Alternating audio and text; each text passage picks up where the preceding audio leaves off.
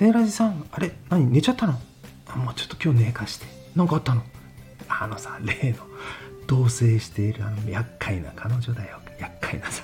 ほんと今日疲れた。何かあったの？まあそれは母ちゃんに聞いてくれ。はいということで何の話してんの？と思いましたよね。お知らせでございます。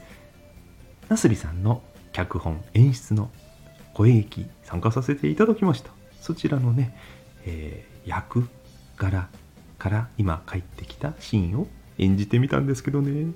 彼女の話ですよ。彼女の話。うんデートしたの。デート。デートよ。でも事件が起きちゃってね。何が起きたって。まあそれは聞いてみてからのお楽しみで。ネタバレしちゃうんでここでは割愛させていただきます。リンク概要欄に貼らせていただきますのでよかったら聞いてくださいね。皆さんもよかったらチャレンジしてください。楽しいですよ。